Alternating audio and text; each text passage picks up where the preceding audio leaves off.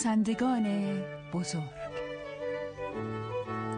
توماس هاردی رمان نویس و شاعر همه هنرمندان به ویژه نویسندگان تأثیرها و برداشتهای ذهنی دوران کودکی و محیطی که در آن زندگی کرده اند را در آثار خود نشان می دهند.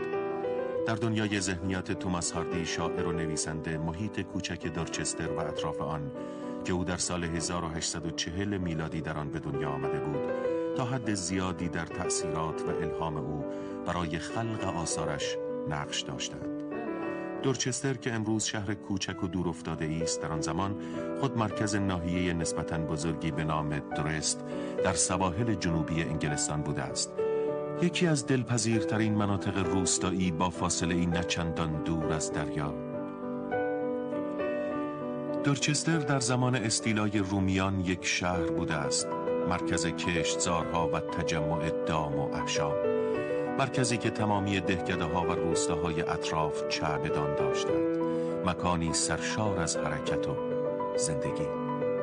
دور از انتظار نیست که در چنین محیطی پسرک حساسی چون توماس هاردی به اندیشه و ذهنیات نیرومند خود شکل و قوام می بخشیده است. برای توماس هاردی استمرار و ادامه این شکل از زندگی که در طی قرون و نسل های پی در پی از کشاورزان، روستاییان و ملاکان بر روی آن زمین ها کار کرده و با همان الگوهای طبیعی خود به آن ادامه داده اند بسیار اهمیت داشت.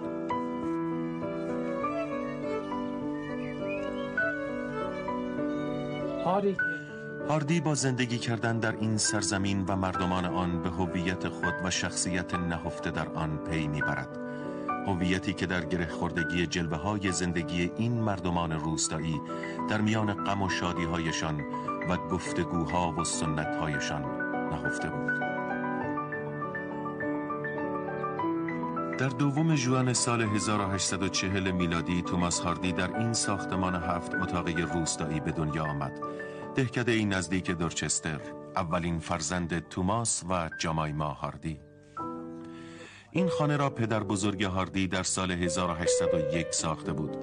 خانه ای از سنگ و آجر به سبک کلبه های روستایی. خانه پیکره ای محکم از سنگ دارد زیرا خاندان هاردی اکثرا معمار بودند. اگرچه خانه را پدر بزرگ هاردی ساخته بود ولی خانواده هاردی مالک آن به حساب نمی آمد این بدان معنا بود که پس از مرگ پدر هاردی خانواده می بایست خانه را ترک می کرد با این همه برای مدتی مکان مناسب و راحتی برای زندگی و شکل گرفتن تخیلات هاردی کوچک بود.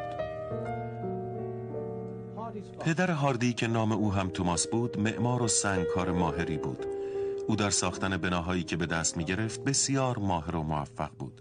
بنابراین اگرچه به هنگام ازدواجش چیزی به جز ابزار کارش در دست نداشت با سعی و پشتکار کار پر رونقی برای تأمین معاش خانواده فراهم آورد. او عاشق نواختن ویولون و خواندن آواز بود و این میراث هنری را در وجود پسرش توماس نیز به ودیعه گذاشته بود.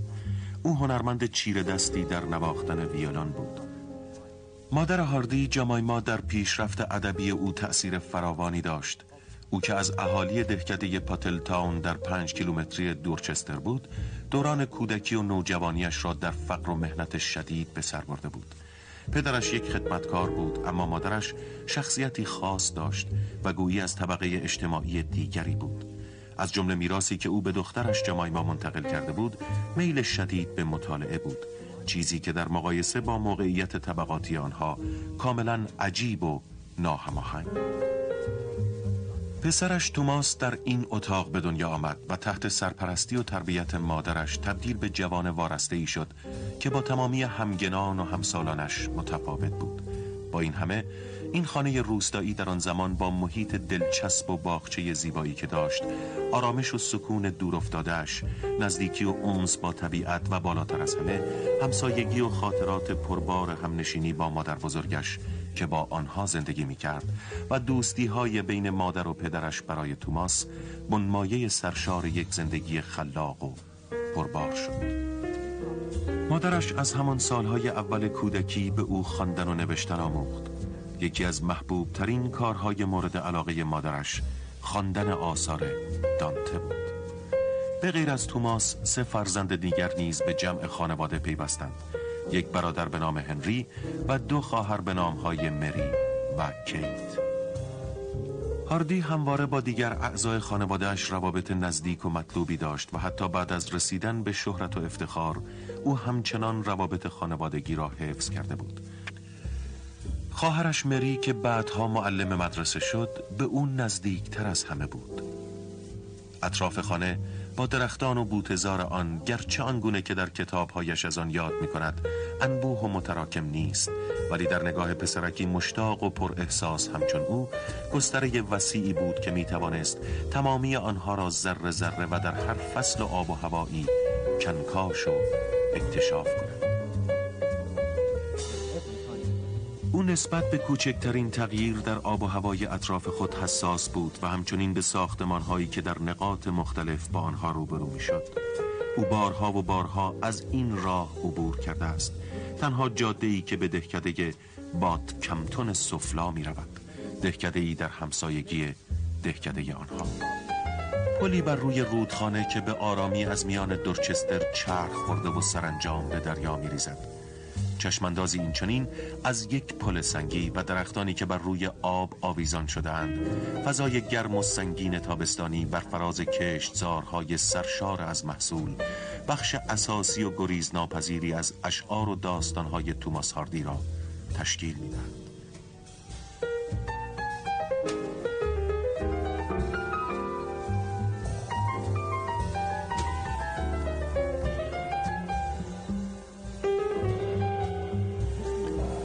این همان راهی است که او در دورچستر از آن به مدرسه می رفت خاطره ای از گذشته ها راه مدرسهش همچنین از کنار ساختمان کلیسای دورچستر می گذشت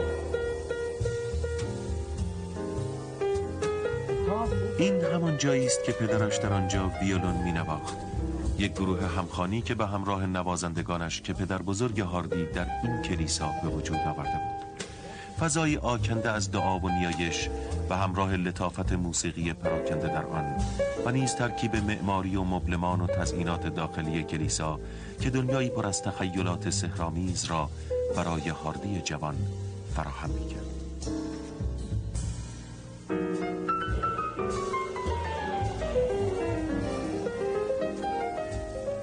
مذهب نقشی اساسی و سازنده در دوران کودکی توماس بازی می کرد در سالهای نوجوانی و همینطور زمانی که تازه پا به عرصه بالیدن نهاده بود همیشه آرزو داشت که کشیش کلیسای انگلستان شود.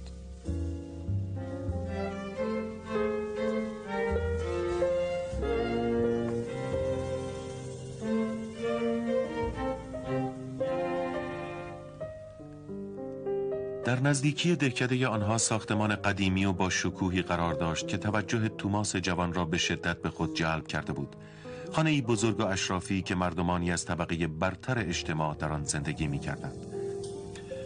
همسر صاحب این خانه زنی به نام خانم جولیا آگاستا مارتین به طرز رفتار و شخصیت توماس کوچک علاقمند شد و او را به عنوان اولین شاگرد مدرسه تازه تأسیس ثبت نام کرد. توماس جوان به شدت به کلاس و مدرسه علاقه مند بود به طوری که قبل از همه و پیش از آموزگارش در مدرسه حاضر می شد بنای مدرسه که اکنون تبدیل به خانه این مسکونی شده است هنوز استحکام و وقار تاریخی خود را همچنان حفظ کرده است. خانم مارتین یقینا انسان مصمم و با اراده ای بود. خانم مارتین فرزندی نداشت و توماس حساس حتی در چنین سن و سالی عمیقا به او و شخصیت برجستهش علاقه مند شده بود. بعد از دو سال رفتن به مدرسه مادر هاردی او را از مدرسه و تعلیم خانم مارتین جدا کرد. هاردی هیچگاه تأثیر و تعلم ناشی از جدایی از مدرسه و خانم مارتین را از یاد نبرد.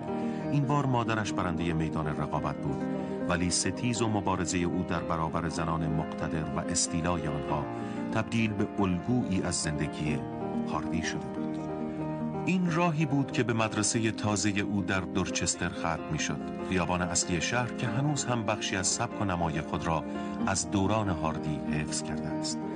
محله هایی که تحت تاثیر نیرومند ساختمان های با شکوه، کلیساها و برج های بلند و ناقوس آنها بودند. با سنگ های سرد و خاکستری همه اینها و بسیاری دیگر از ساختمان های کهنه قدیمی که گرد هم تنیده شده بودند به شهر حال و هوایی آشنا و معنوس داده بودند مجموعه نفیسی از عکس های قرن نوزدهم تصویر کامل و نزدیکی از احوال شهر در روزگار توماس هاردی در اختیار بیننده قرار می‌دهد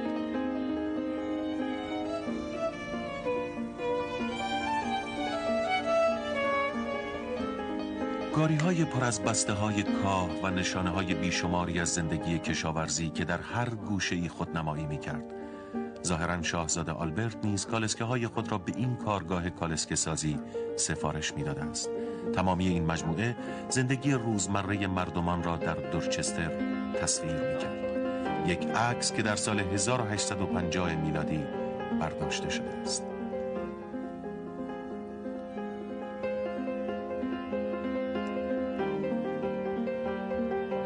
برای هاردی با این وجود دورچستر چیزی نبود جز مدرسه و کتاب فروشی ها این هم مدرسه قدیمی ابتدایی. توماس به مدرسه می رفت که توسط مردی به نام اسحاق لاست اداره می شد ساختمان کوچکی در این حیات لاست سابقه دانشگاهی بسیار معتبری داشت و هاردی نیز شاگردی ممتاز و سایی ناگفته نماند که مردمان روستایی در واقع همه آن کسانی بودند که او با آنها در تماس و ارتباط دائم بود و آنها را به خوبی می کشاورزان، چوپانان، مردان و زنان روستایی که همراه با صدای ساز او و پدرش در جشنها و مراسم محلی می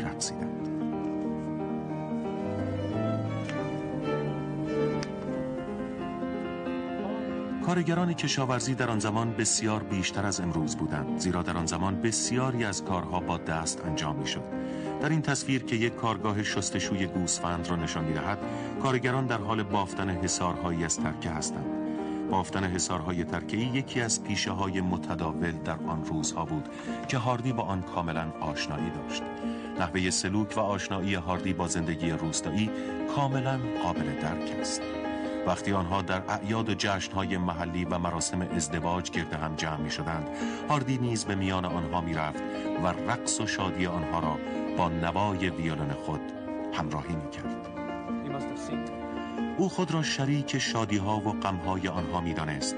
او شاهد خوشی ها و غم های این مردمان بوده است.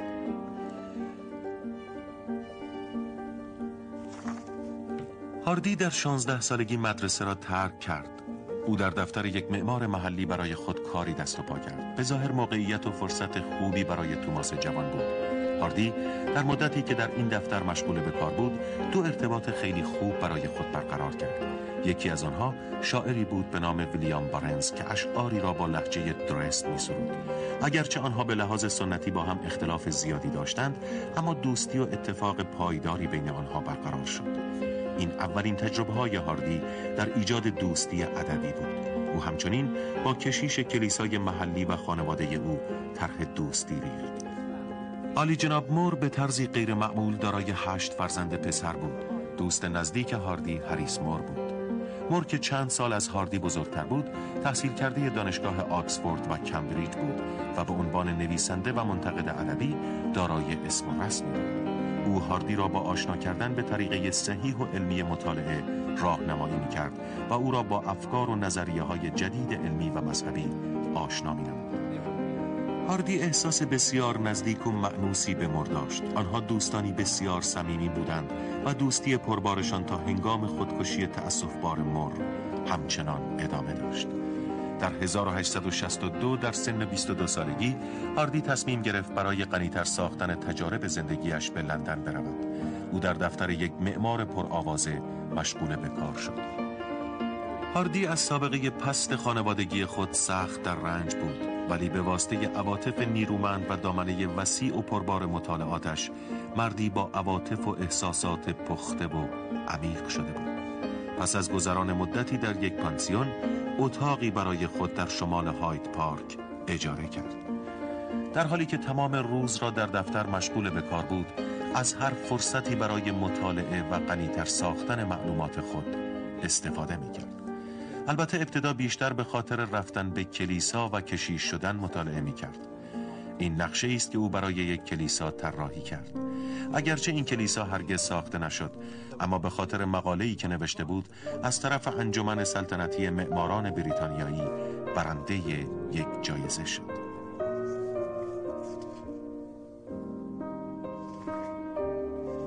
گالری ملی جایی بود که او از رفتن به آن بسیار لذت می برد. با رفتن به آنجا به تدریج درباره تابلوهای نقاشی و دیگر آثار هنری صاحب نظر شد.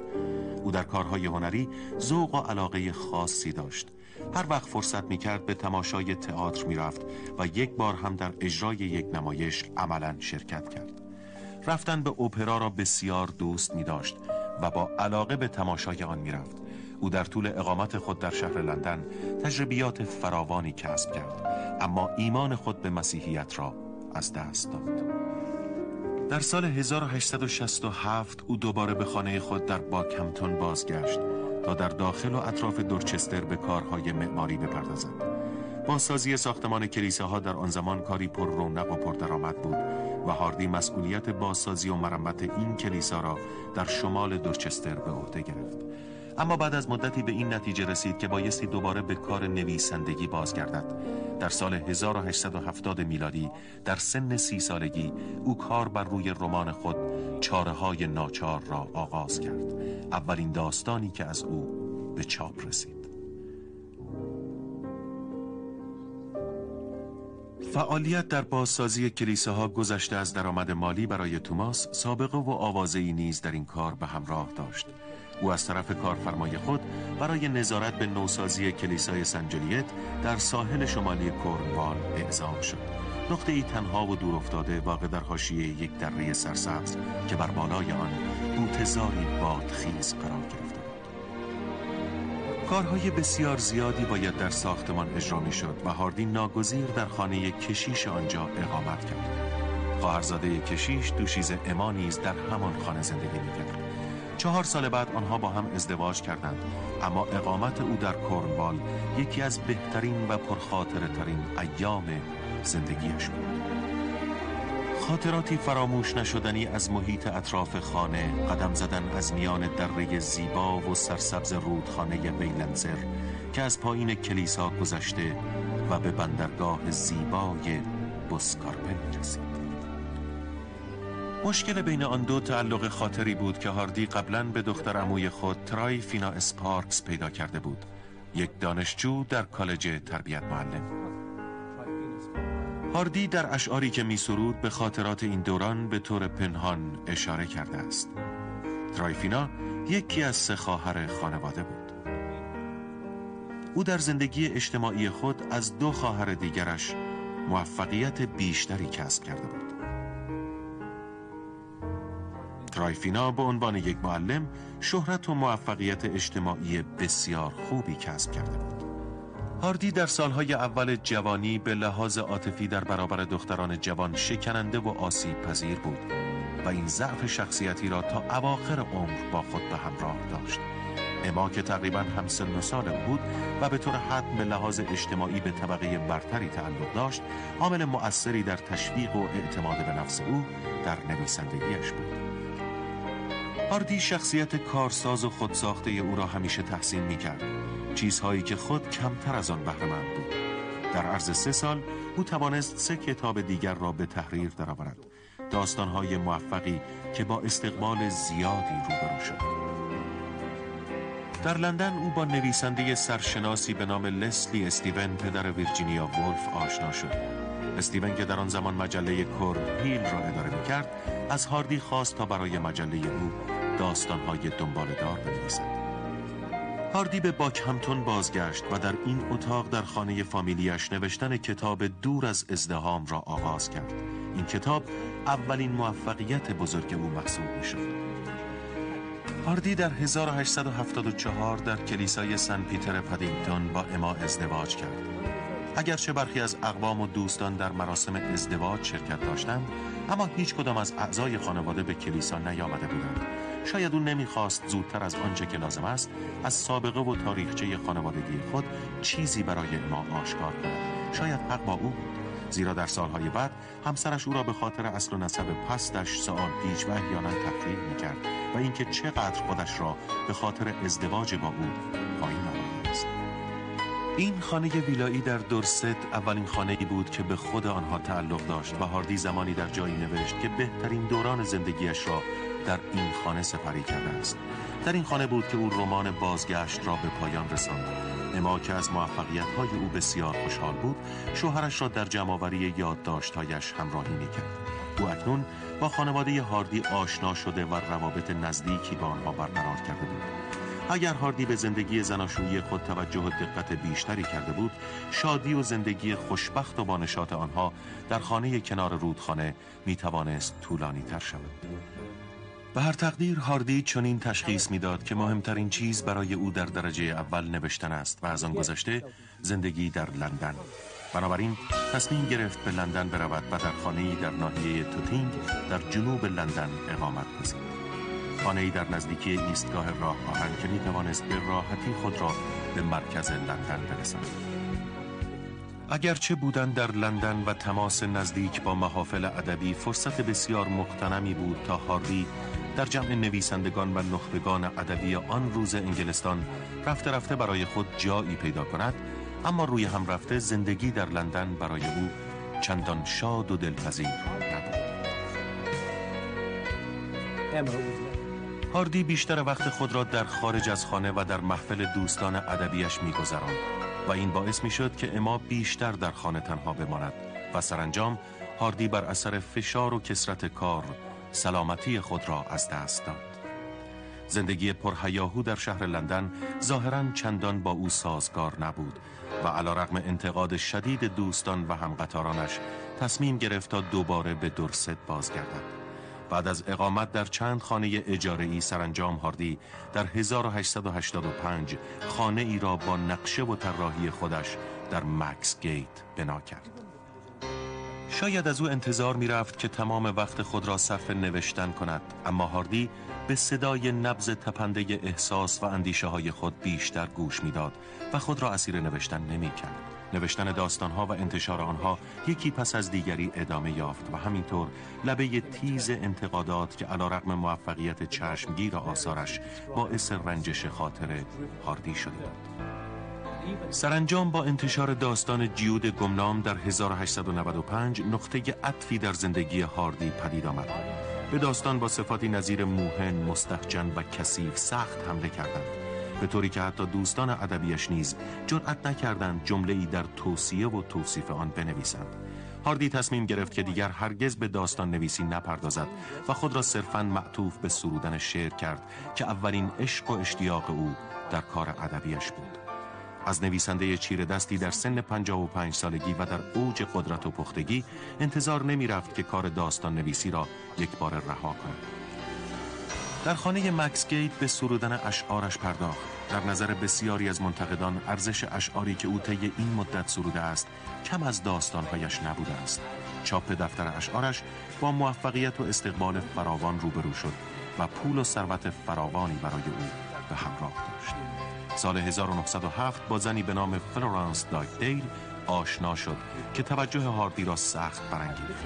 او دقیقا همان گونه زنی بود که هاردی میپسندید. یک معلم مدرسه موفق با جوهره و عواطف نیرومند ادبی.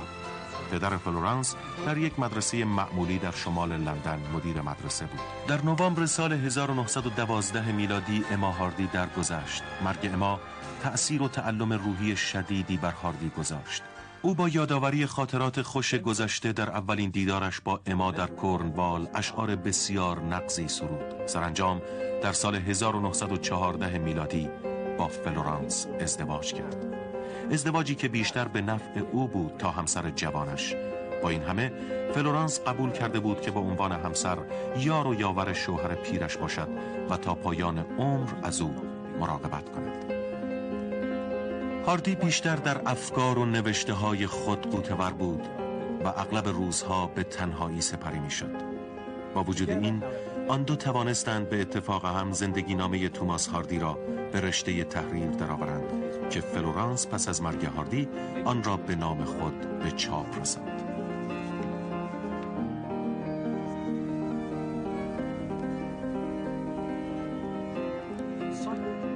هاردی علاقه زیادی به گردش و دوچرخه سواری در سرزمین و موتن اجدادیش داشت که بعدها با اختراع اتومبیل وقت زیادی را صرف این کار می‌کرد.